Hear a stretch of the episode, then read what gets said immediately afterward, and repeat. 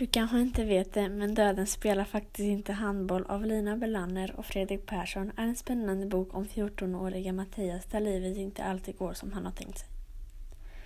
Vi satt i skolan som vanligt, tror vi hade svenska.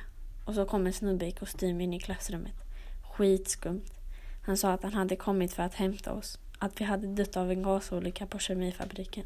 Alla bara garvade först, men sedan la han handen på frökens axel och hon bara föll ihop. När Mattias får sin första uppgift av döden, eller Göran som han egentligen heter, blir det riktigt svårt. Allra minst för han ska döda Sara som han är kär i. Ska han lyckas rädda Sara från döden? Malvas resa av Kajsa Lind är en kärleksroman som handlar om Malva, hennes tonårsliv, bland annat om killar, puberteten och populariteten. En bit in i boken kan man läsa så här. Malva ställer sig på kanten av den andra långsidan av poolen och börjar ta lite bilder. Hon blir extremt nöjd med dem och funderar om hon kanske ska byta karriär till fotograf istället. Plötsligt är det någon som ropar hennes namn och hon vänder sig snabbt om då hon tycker att det låter som Liam.